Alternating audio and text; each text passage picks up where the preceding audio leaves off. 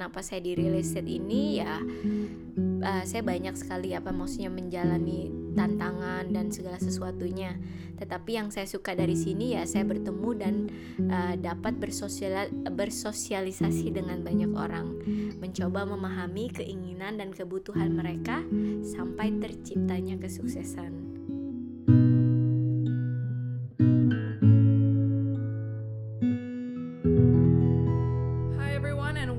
To another episode of the Seven Stones podcast. We like to cover a broad range of topics, including business, real estate, legal advice, people of Indonesia, and many more.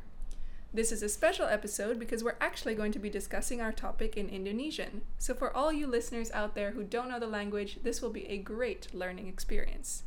Dalam episode ini kita akan membahas tentang working in real estate di Indonesia. Informasi berikut datang langsung dari sumbernya karena bergabung dengan saya hari ini adalah Lisa Komsatun, one of the top real estate agents in Seven Stones Indonesia. Halo Lisa, gimana kabarnya hari ini? Alhamdulillah baik. Gimana dengan Tia sendiri? Very good, thank you. Oh, that's good then. apa kesibukannya belakangan ini? Ya, lagi fokus ini sih untuk apa namanya maintain database, juga terus ya cari beberapa listing dan ya banyak hal lainnya juga sih. Kalau pekerjaan Lisa uh, berubah nggak sejak uh, masa COVID-19? Uh, tentu saja karena apa namanya kan seperti yang diketahui banyak sekali uh, apa namanya tamu-tamu uh, yang uh, kebanyakan dari ekspat itu mereka harus kembali ke negaranya. Jadi ya kebanyakan dari di sini itu ya uh, sangat impact sekali dan ya. Hmm. Mm-hmm. Nice. Oke, okay. untuk uh, para listeners bisa nggak cerita sedikit tentang latar belakangnya Lisa? Where did you come from uh, dan lain-lain. Oke, okay. okay, sebelumnya ya. Uh, kedua orang saya uh, kedua orang tua saya itu berasal dari Jawa. Uh, mereka merantau di beberapa tempat dan akhirnya menetap lebih lama di kota Jakarta di mana saya dibesarkan dan disekolahkan sampai tamat SMA. Keinginan mereka sebenarnya ingin saya belajar sampai ke jenjang perkuliahan. Mm-hmm. Kalau bisa sih ke universitas uh, muslim di Arab sih. uh, tetapi impian tersebut tidak terwujud karena saya lebih memilih untuk menjalani sebuah perjalanan nyata yaitu dengan langsung bekerja, mencoba mm-hmm. sesuatu hal yang berbeda dengan penuh tantangan dengan keinginan membuat uang sendiri dan meraih sebuah impian. Saat ini saya berusia 32 tahun. Mm-hmm sudah tua yeah, loh.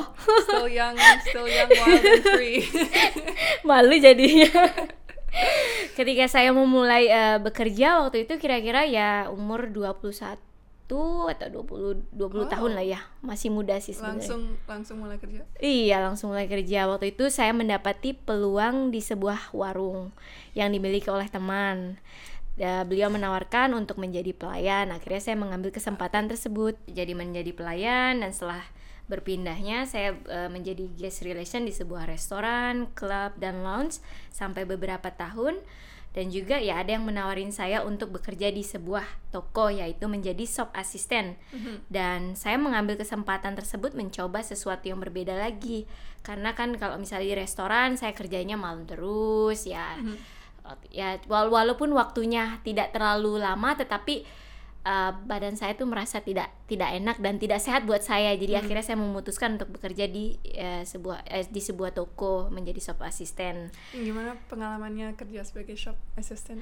Ya sangat uh, menyenangkan sih. Tapi kadang ya kalau misalnya bosnya lagi lagi apa ya kalau bisa bilang. Karena kan bos saya ya dari dari apa Perancis ya. Jadi kadang itu mereka ya untuk menyampaikan sesuatu yang mereka uh, ingin sampaikan itu ya agak sedikit kalau bisa dibilang tidak kasar tetapi ya hmm. terkadang menyakiti hati dan yeah. mereka tidak tahu uh, gimana misalnya pada saat waktu mereka marah ataupun senang kita tidak bisa membedakan dan mereka hmm. tidak melihat bahwa di situ ada klien atau tidak gitu jadi menurut saya itu tidak tidak sangat inilah uh, meng, uh, menghargai seperti hmm. itu dan setelah berjalannya waktu saya menjadi sebagai uh, broker properti atau agen properti lah ya.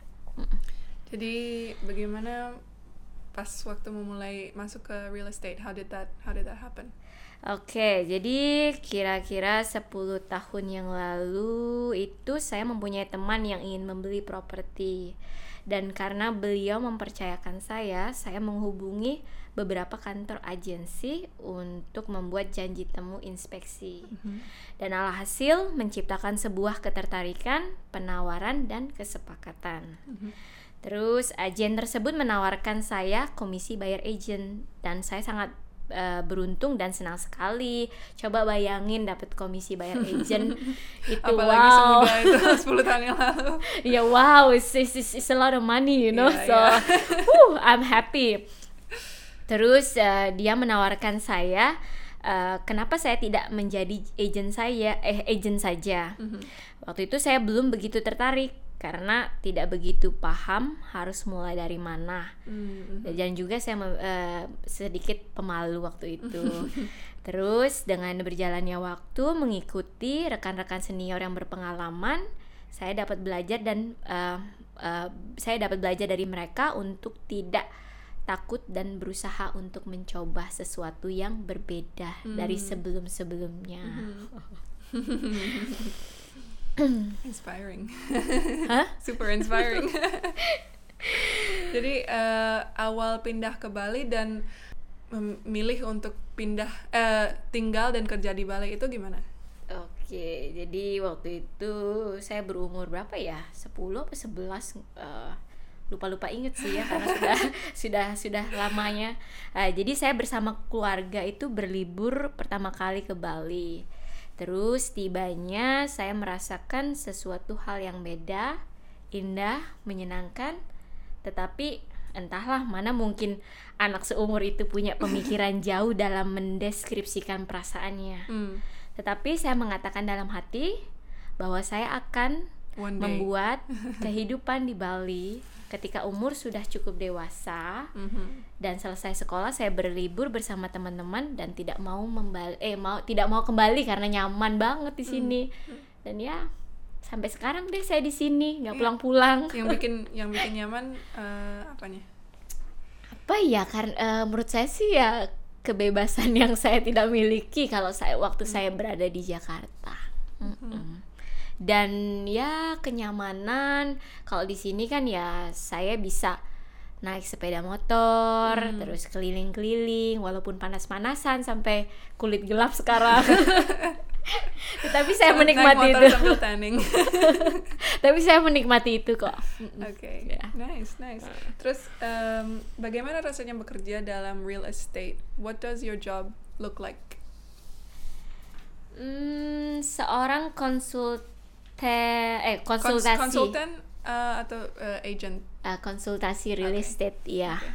Jadi ya em, menyenangkan, penuh tantangan dan rintangan dan memiliki waktu yang tidak dibatasi. Mhm.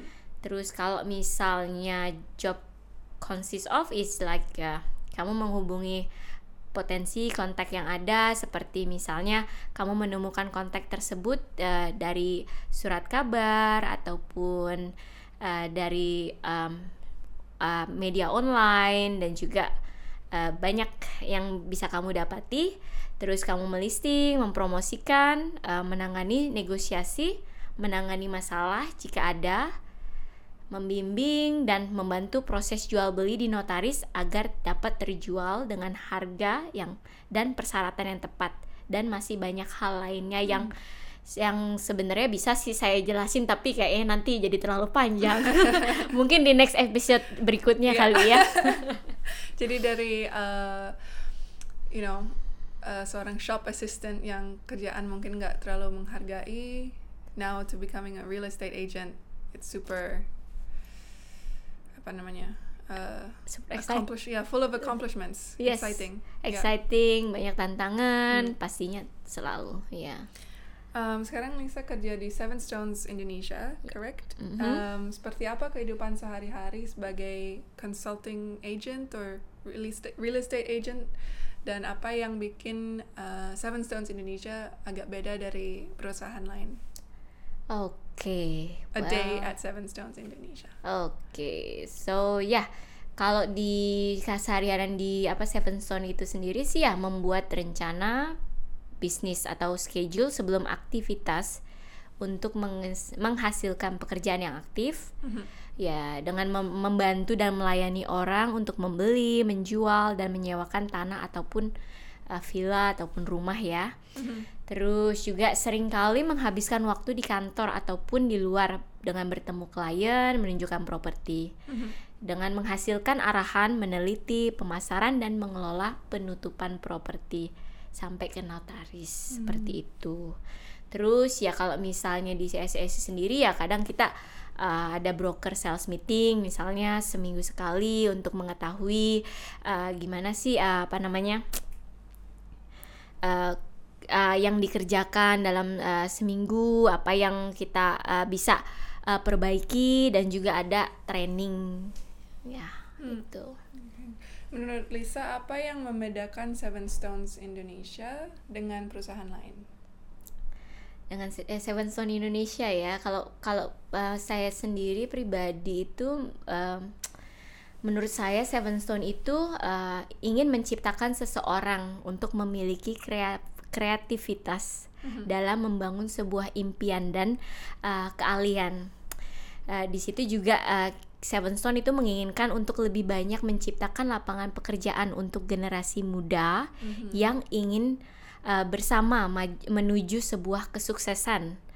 Kesuksesan maksud uh, saya itu ya bukan hanya pencapaian dari hal materi saja, tetapi kesuksesan akan kesepa- kesepemahaman menangani customer, memiliki integritas, kejujuran, disiplin, memiliki komitmen dan memiliki jiwa teamwork dan juga peduli terhadap sesama makhluk hidup dan lingkungan. Hmm. Amazing, Gitu. wow. Apalagi karena sekarang zamannya generasi muda ya yang untuk Betul. take over. Iya. Apalagi sekarang kan ya untuk yang muda ya saya ingin apa misalnya kita lihat seperti yang di Bali ini sekarang rata-rata memiliki jiwa entrepreneur ya. Hmm, Jadi ya gimana caranya mengembangkan gitu loh. Oke. Jadi ya kita ingin menciptakan ya sebuah ini aja ya uh, generasi muda yang istilahnya nanti ya suatu saat entah mereka memiliki perusahaan sendiri atau mereka ya itu buat kita tidak masalah. Itu malah buat kita menjadi sebuah kebanggaan bahwa kita menciptakan seseorang yang ya sukses lah. Em, terus ada beberapa tantangan sulit nggak yang biasa dihadapi selama kerja sebagai real estate? Oh banyak banget, aduh banyak banget serius deh. Eh, ya tapi ya mungkin eh, saya apa bisa jelasin ya beberapa ya. Yang satu buat saya itu perbedaan bahasa yang kadang eh, membatasi. Walaupun saya dapat berbahasa Inggris, tetapi terkadang bahasa yang saya pahami atau pengertian yang saya terima itu terdapat sedikit kesalahan. Apalagi kalau misalnya Miscommunication. Iya, apalagi masalahnya kadang kalau misalnya dari ne- beberapa negara itu kan kadang mereka bahasa Inggrisnya itu ada yang super pelan, ada yang setengah pelan, ada yang super cepat.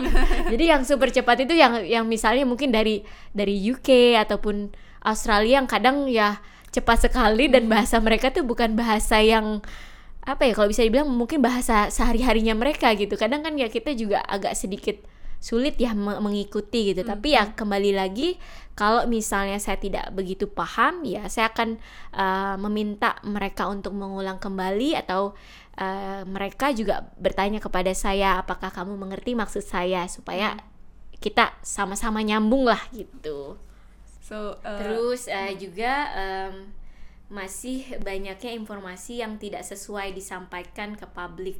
Mm, seperti ya hukum dan peraturan Indonesia. Mhm. yang kadang membuat uh, uh, salah satunya foreigner yang sedikit uh, confusing gitu Yeah. loh. Makanya dari sini kita di Seven Stone Indonesia itu kita sekarang kan sudah apa ya expand ya, maksudnya arti memperluas lah.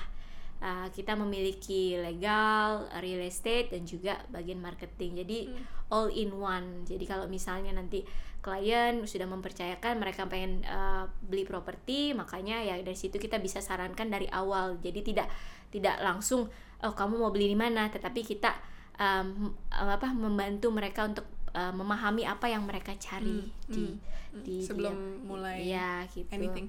ya kebutuhan mereka Ya. terus juga uh, banyaknya uh, orang terutama di Bali ataupun ya di di di, di luaran sana uh, mereka mengakui diri mereka sebagai broker properti. Hmm. tetapi sebenarnya itu mereka hanya coba-coba atau aji mumpung. Tahu nggak aji mumpung apa? Sama aja sih dengan coba-coba. Aji mumpung itu Oke. ya kayak ada ya ada kesempatan lah kita coba gitu. Uh, why not gitu? Siapa tahu nanti uh, apa namanya ada keberuntungan gitu. Jadi ya kebanyakan sih mereka ekspektasinya dengan keberuntungan. Padahal mereka nggak qualified untuk beri informasi. yang- betul ya. betul. Terus habis itu juga uh, mereka juga nggak ngerti atau maksudnya memahami uh, ak- sebab uh, sebab akibat untuk uh, kepada broker properti profesional gitu. Jadi ya juga mereka tidak mengikuti pembelajaran ataupun training dan tidak mengikuti ujian sertifikat dan juga tidak memiliki uh, standar uh, kompetensi sebagai agent properti.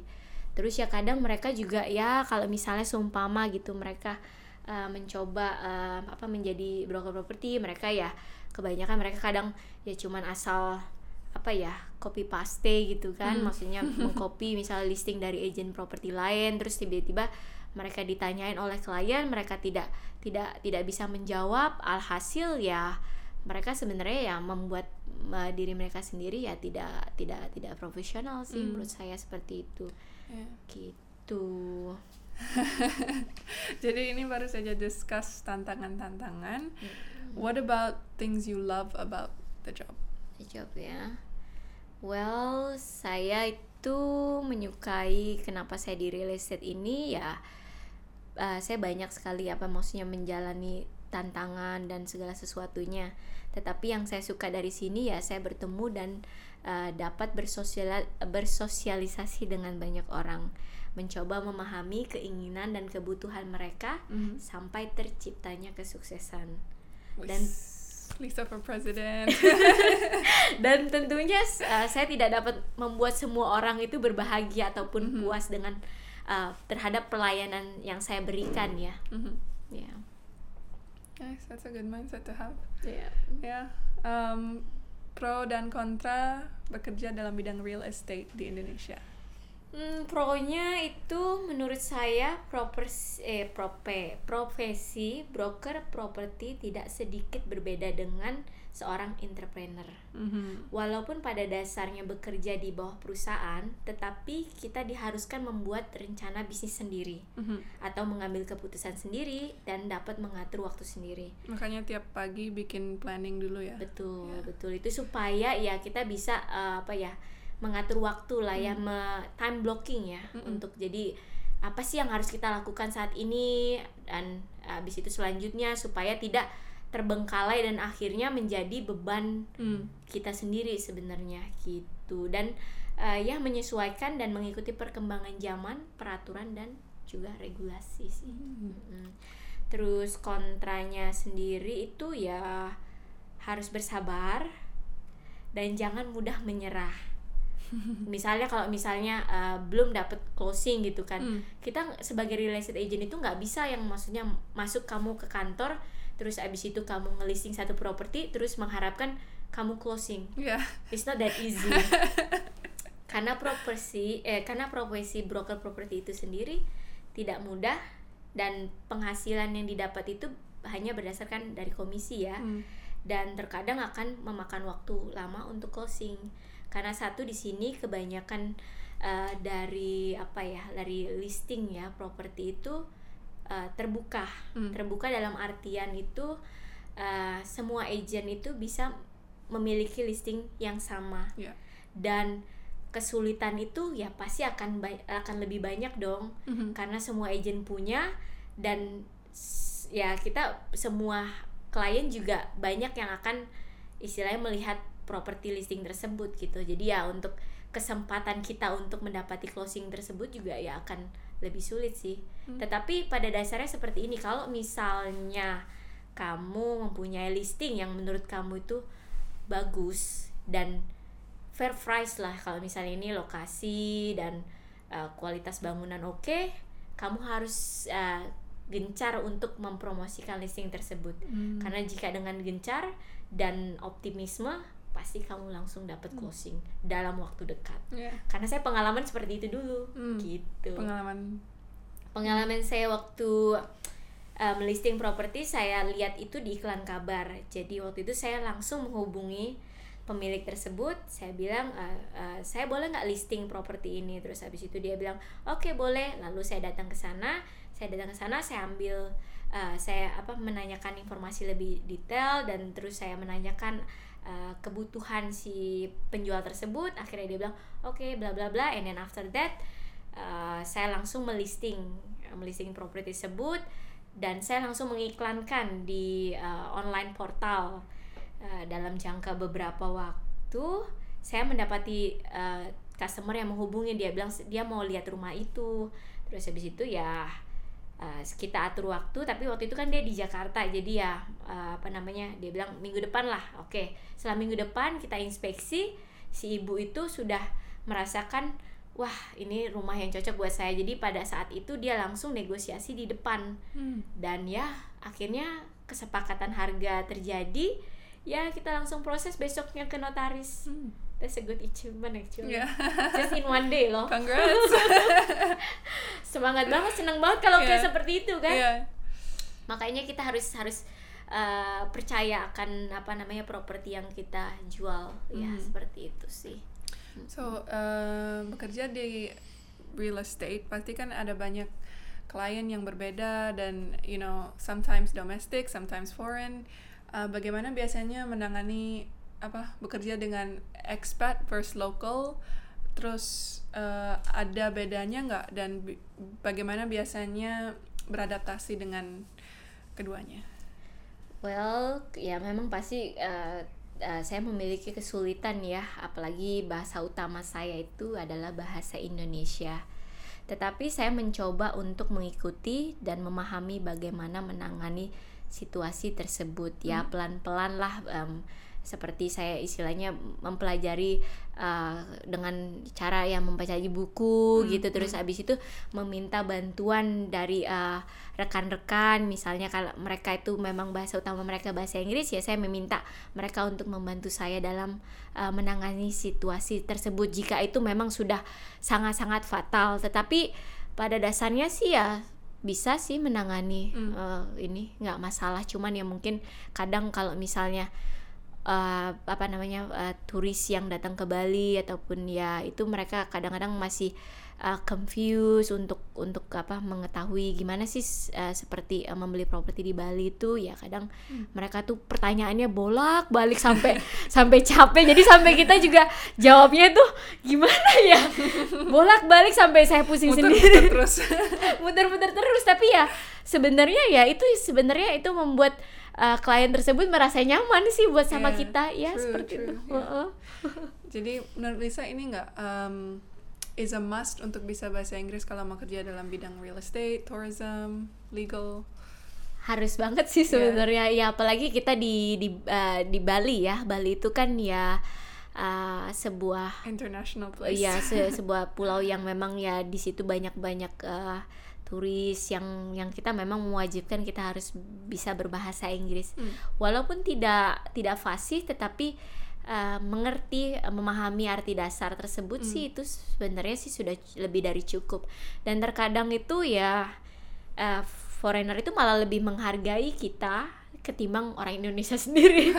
Kadang ya saya kalau misal ketemu sama teman, ih gaya banget sih kamu pakai bahasa Inggris. Loh ya gimana orang saya tinggal di Bali. Jadi ya itu mewajibkan saya Iya. untuk bisa berbahasa Inggris. Iya. Mm-mm. Biasanya uh, lebih banyak klien foreigner atau orang lokal? Hmm, kalau saya sih pribadi so far ya kebanyakan kalau saya menangani lokal ya. Lokal. Lokal terkadang foreigner tetapi itu kebanyakan rekomendasi dari teman-teman saya sendiri karena Hmm. teman-teman saya itu ya punya banyak teman yang memang mereka uh, orang asing dan mereka mau invest ke Bali. Jadi ya itu mengharuskan saya juga bertemu mereka. Tapi ya kebanyakan sih saya handle uh, lokal lokal lokal buyer sih. Mm-mm. Apakah pernah ada momen yang bikin Lisa like super frustrated uh, atau mengesalkan gitu dan bagaimana Lisa mengatasinya Aduh, sampai ini loh mau nangis loh. Gak sih. Tapi benar sih, benar-benar. Iya. I mean uh, I assume it's really difficult kerja yes, sama it beberapa klien well, eh, banyak sekali yang saya alami ya jika disebutkan satu-satu. Tapi ya semua perjalanan itu ya saya nikmati aja dan ya memang kadang eh, menyakitkan juga juga sebagai seorang real estate agent di Bali. Terus ya ada yang misalnya ketika seorang vendor yang tidak mau membayar komisi sesuai perjanjian Oh. tertulis ketika disepakati disepakati nakalan kan Hmm, hmm. padahal udah dikontrak kan harus sudah Iya, ada tapi iya. ya mereka ya bilang ya waktu itu Lisa pernah per- pertama kali tuh ya waktu pertama kali join di real estate ya jadi Lisa showing property eh, ke klien habis itu klien itu suka gitu kan Aha. langsung dia nawar pada hari itu juga nah si si vendor ini merasa loh kok cepet banget kok kamu cuma nunjukin aja kamu udah langsung mau dapat komisi gitu. Akhirnya dia Oh, coba oke. coba uh, memberikan uh, objection gitu. Tapi ya Yeah. Lisa nggak? Bisa dong. Ini kita udah sesuai kok Yeah. kamu yang kita sudah sesuai terus without without you kan mereka nggak mungkin akan ada iya viewers kan untuk iya. itulah. Makanya kadang ya vendor ya ya banyak sih vendor. Tapi ada juga yang vendor baik. Tidak semuanya seperti Iya. itu terus juga ada seorang customer ya yang coba memotong anda. Dalam artian kalau misalnya kita sudah tunjukkan properti ataupun ya kadang dia mereka minta oh minta dong uh, Google Map lokasinya gitu Hmm. kan. Terus habis itu ya kalau saya pribadi sih ya saya nggak masalah kalau misalnya memberikan uh, Google Location tapi biasanya sih saya sortir gitu. Karena saya akan jelaskan ke mereka bahwa uh, kalau misal memberi lo- lo- lokasi itu ya kalau nanti kalau memang anda memang memiliki ketertarikan saya bisa langsung tunjukin propertinya gitu biar tapi ya kadang sih saya kasih kira-kira aja sih di mana lokasinya terus mereka coba memotong kan oh langsung ke vendor Jadi iya langsung ke vendor. Ah, tapi oke. untungnya waktu itu ya kembali lagi ada vendor yang baik dan ada juga vendor yang tidak baik tetapi Hmm. waktu itu ada juga vendor saya yang baik ya dia langsung hubungi saya Lisa ini ada eh, apa namanya eh, customer kamu mau cut gitu kan. Waktu itu kan ternyata kan customer itu kan sebenarnya bukan customer saya tapi customer agent satu lagi gitu teman saya. Jadi ya namanya orang kan coba-coba lah biar supaya mereka berpikir wah kalau misalnya tidak melalui agent mungkin saya bisa dapat ya. dapat harga lebih murah kan. Tapi padahal sama aja sih. Iya. malah lebih kalau misalnya kamu dengan agent kamu bisa uh, dealing waktu sama vendor kan. Iya dan ya kamu bisa dapat istilahnya guidance sampai Hmm. uh, Peace transaksi mind, heeh, iya. transaksi sampai selesai di notaris Hmm. terus juga ya ada juga uh, maksudnya beberapa kayak misalnya broker yang memang istilahnya ya sep- seperti yang saya sampaikan sebelumnya ya broker yang mengaku dirinya sebagai broker properti tapi padahal ya mereka mencoba mengambil listingan anda dan terus ya ada juga seorang klien yang nggak begitu memahami peraturan di Indonesia sih seperti Hmm. itu Itu tetapi pada pada akhirnya ya saya percaya akan karma kalau misalnya jika jika ada seseorang yang tidak menghargai waktu dan jasa anda maka akan ada kebaikan kembali kepada kita. Hmm. tetap tersenyum semangat dan percaya bahwa akan selalu ada hari-hari yang menyenangkan selanjutnya. Positif aja deh walaupun positive vibes. Iya, walaupun terkadang aduh jengkel banget gitu sakit hati mau mau mau mau nangis mau apa gitu ya. Tapi ya kita gimana lagi? Hmm. karena profesi kita itu sebagai real estate agent kita ha- kita bertemu dengan klien kita harus em, memberikan apa ya sesuatu yang eh, ekspresi not ekspresi apa ya? Eh, apa sih? Energy pen, ya energi kepada orang waktu kita bertemu. Karena apa? Kalau customer bertemu kita di saat energi kita tidak bagus mereka akan merasakan energi kita sendiri. Iya. jadi ya kita harus ya sepositif selalu mungkin walaupun nanti kalau mata kamu lagi lagi sembab gitu gara-gara nangis gitu kan lebih baik jangan jangan ketemu dulu deh. Iya. biar nggak kena ininya Hmm. energi energi energi negatifnya Jadi uh, speaking of positive uh, energy, uh, bagaimana Lisa biasanya menangani uh, kerja apa kerja bekerja dengan klien-klien yang agak sulit atau vendor yang agak sulit atau ya difficult people. hmm, difficult and demanding Hmm, Iya. susah ya karena sebe uh, dulu sih pernah ya sedih sampai sering kadang curhat juga ke teman uh, ke rekan-rekan pro- seprofesi gitu Mhm. tetapi ya mereka bilang ya kepada saya jangan terlalu khawatir bahwa kita juga nggak bisa lah sel- eh, selamanya maksudnya menyenangkan hati semua orang ya dan memberikan kepuasan dalam hal pelayanan Hmm. tetapi ya pada dasarnya sih saya selalu mencoba untuk memberikan yang terbaik ya walaupun tidak dapat memberikan ya eh, satisfaction lah untuk mereka Hmm. itu sih Nice. Tetap positif ya. Iya positif ya walaupun ya kadang mereka sedikit sulit gitu Bernafas. kan. Oh, oh, bernafas aja deh. Ya jalanin aja. Iya. gitu. ya anggap aja lah ini ya. Kan kita juga di sini kan ya apa ya? Belajar untuk memahami karakter masing-masing Hmm. orang ya. Hmm. Karena masing-masing orang orang tersebut itu ya memiliki karakter yang unik. Hmm. Ya itulah salah satu sebuah perjalanan Iya. hidup kali ya. Sok poetis banget sih. Um, jadi uh, udah berapa lama Lisa kerja di real estate? sudah 10 tahun kayaknya ya, 10 kurang lebih ya kurang wow. lebih ha. So you're uh, expert now. not the, not the expert actually karena sebelumnya itu ya seperti yang disampaikan ya pertama ya masih nggak nggak nggak pengen apa ya Hmm. nggak nggak nggak pengen di release gitu ya nggak Yeah. tahu gimana. Terus akhirnya baru beberapa tahun setelah itu baru mikir gitu loh. Karena waktu itu juga mungkin Lisa masih muda kali ya. Sekarang udah berasa tua. Jadi Nggak, ya- masih muda kali. jadi ya baru baru baru mikir kok kenapa saya buang waktu saya? Tahu sendiri kan Tia kalau misalnya ya waktu-waktu masih umur em, apa ya masih umur 20 21 Zaman-zaman 20, party, iya pengen night out. iya gitu deh masih pengen ber, bersenang-senang tidak Iya. mikir masa depan tetapi ya akhirnya ya kembalilah kita kan harus pikir ke depan juga kan kalau Hmm. enggak masa kita mau gini-gini aja terus kan Seterusnya Ah, ya. apalagi saya juga seorang perempuan jadi saya harus memikirkan juga masa depan Hmm. iya jadi mau jadi apa nanti Iya. masa mau jadi monyet kalau bercanda gitu di foto Jadi untuk uh, listeners yang muda-muda yang mungkin ingin join uh, real estate atau uh, Seven Stones Indonesia in general, apa yang harus diketahui orang sebelum masuk ke real estate industry, khususnya di Indonesia? oke yang pasti sih memiliki kesabaran ya Ya, konsisten. kesabar. sabar terus loh Iya. ya walaupun nanti nggak closing closing sampai tiga bulan ada Soalnya juga setiap hari dealing dengan orang kan, Iya. dan karak ya seperti Lisa bilang karakter yang berbeda dan unik semua.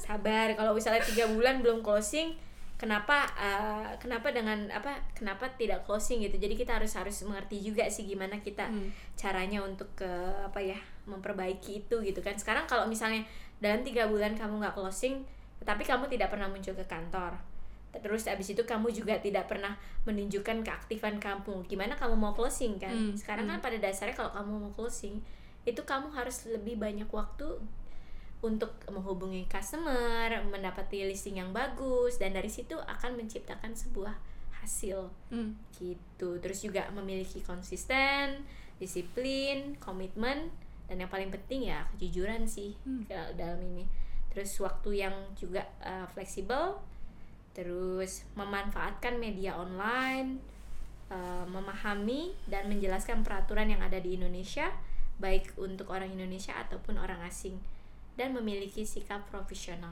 Hmm. profesional itu penting. Ya, gimana sih kalau profesional itu yang maksudnya definisi profesional ya? Profesional misalnya kamu buat janji dengan eh, tamu kamu bisa harus eh, datang lebih awal tidak telat seperti itu Hmm. terus habis itu ya memakai eh, berpenampilan baik lah dalam arti ya tidak memakai baju mau ke pantai gitu kan nanti dikira kamu mau kamu Masuk mau ke kantor pakai bikini. Aduh jangan dong nanti langsung ini lagi closing lagi Gak lah bercanda Malah kebalik ya langsung closing. Closing closing kena matahari maksudnya oh my gosh. Iya. Oke, oke, good info. Jadi untuk yang ingin masuk ke real estate bisa langsung kontak Lisa kalau mau informasi Yuk. lebih lanjut. Ayo ayo ayo kita Um, membuka Eh, apakah menurut Lisa hukum dan eh, law and regulations di Indonesia yang bisa disebut agak unik membuat em, beberapa gerakan dalam area bisnis atau lain-lain lebih mudah atau lebih sulit or maybe just different Eh, enggak sih kalau menurut saya sih sekarang ya lebih mudah karena lebih terarah dan teratur ya dan itu lebih eh, memberikan eh, pengertian yang lebih apa ya eh, kepada para foreigner ya Hmm. untuk untuk ke investasi di Bali eh di Indonesia khususnya di Bali. Hmm. Eh, eh. Okay, beautifully, beautifully put. Dan sebagai expert sudah 10 tahun di uh, real estate industry, real estate agent, apa saran terbaik yang pernah diberikan kepada Lisa? Em, eh, apa ya? Jangan pernah takut untuk meraih eh, impian. Percaya diri akan kemampuan dan kejujuran adalah suatu kunci kesuksesan untuk jangka waktu yang panjang Itu siapa yang siapa yang kasih sarannya? my partner actually yeah. Must be a great great partner. yes Bagaimana dengan saran yang akan Lisa berikan kepada orang lain jika mereka ingin join real estate atau business industry atau uh, just masuk bidang uh, kerjaan in general, you know, working, starting to work out outside of school.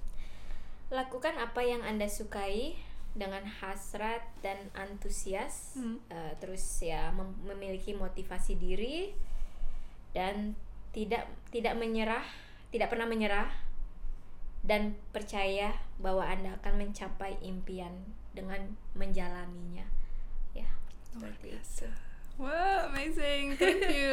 thank you Tia for having me yeah, here thank you so much for joining. well ya maybe next episode enggak lah nanti part two, YouTube. part two. Gossip, gossip. Iya, gosip ya apa yang ini. Biar ini ya mungkin ya gimana caranya step-step apa job description untuk sebagai real estate Oh, agent iya. di Bali kali ya. Yeah, next episode. Yeah. So stay tuned.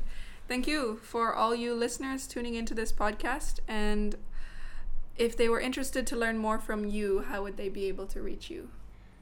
Well, they can find me anywhere. Hmm. Iya, except to uh, except nggak di warung ya. Nggak lah. Maksudnya Um, lewat email atau um, Instagram, WhatsApp, semua.